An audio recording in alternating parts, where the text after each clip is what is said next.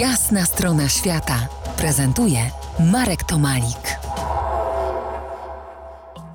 Jak przygotować siebie i psa do wspólnej podróży? Masz jakiś każdorazowy rytuał?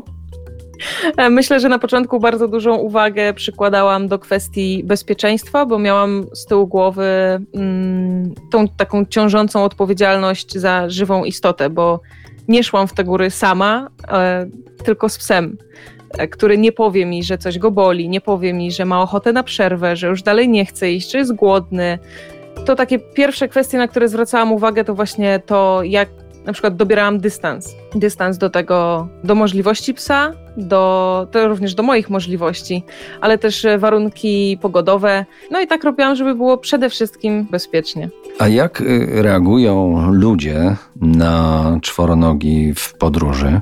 Wydaje mi się, że dużo bardziej pozytywnie niż wydaje się osobom, które z psami nie podróżują. Ja przez 8 lat podróżowania praktycznie nie miałam żadnego problemu z tym, że gdzieś weszłam z psem, gdzieś chciałam wejść z psem.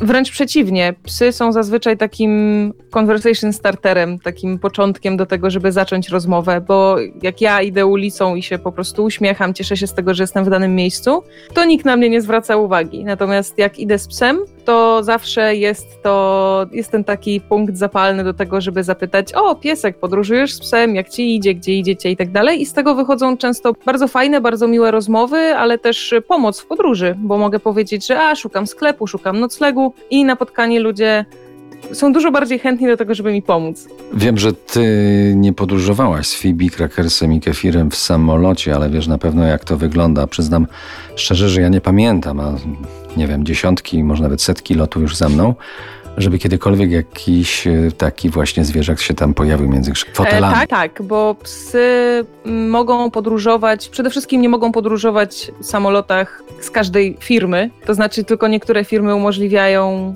lot z psem, a jeśli już umożliwiają, to są bardzo surowe, jeśli chodzi o gabaryty psa, którego możemy wziąć na pokład, a większe psy, większe zwierzęta zazwyczaj umieszczane są pod pokładem. Może to z chmury wejdźmy w te twoje podróże z psiakami w góry, bo wybierasz raczej góry. Wydaje się to oczywistym wyborem, bo mają tam spory zapas dzikości serca, ale nie wszędzie na szlak można wejść z psem.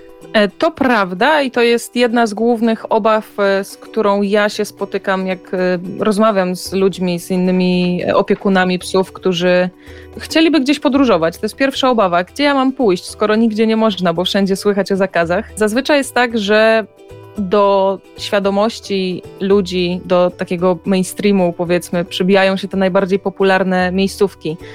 A tam, gdzie są ludzie, tam zawsze będą nakazy i zakazy i regulaminy po to, żeby tych ludzi jakkolwiek trzymać w ryzach. Tego też mnie nauczyły podróże z psami, żeby wyjść trochę poza ten już utarty, przygotowany przez kogoś szlak i poszukać alternatyw.